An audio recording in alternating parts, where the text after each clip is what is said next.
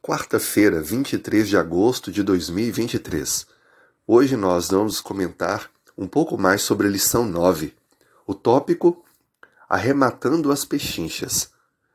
O texto bíblico está em Efésios capítulo 5, versículos 15 a 17. Portanto, vede prudentemente como andais, não como nécios, e sim como sábios, remindo o tempo porque os dias são maus. Por esta razão, não vos torneis insensatos, mas procurai compreender qual é a vontade do Senhor.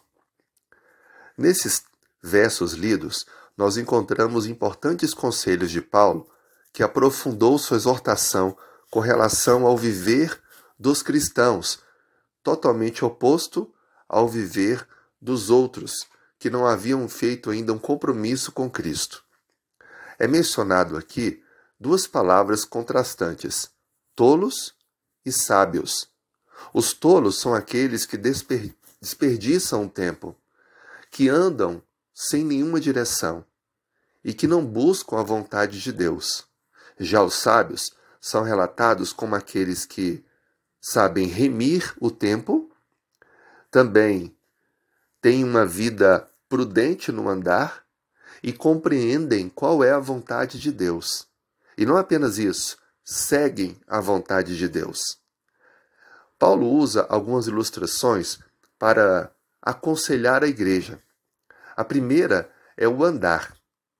Quando ele fala andar prudentemente, ele estava se referindo justamente a um caminhar observando os desafios, os desníveis à sua frente e tendo toda uma atenção para que assim possa avançar na sua caminhada, superando os obstáculos e evitando as quedas. Paulo também usa outra expressão comercial para falar sobre remir o tempo.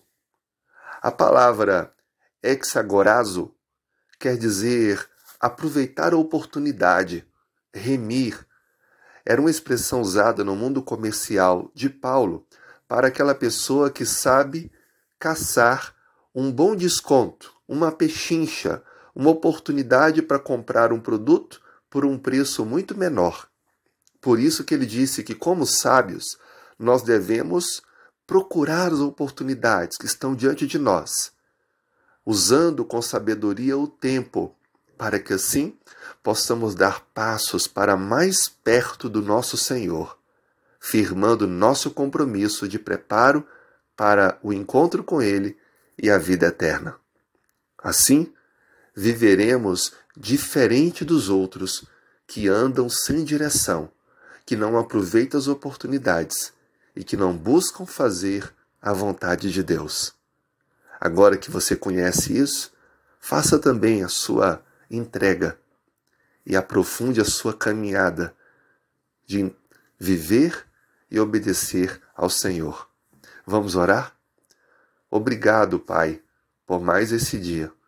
Nos conduza, que nós andemos com sabedoria e possamos aproveitar as oportunidades para estarmos ainda mais íntimos do Senhor.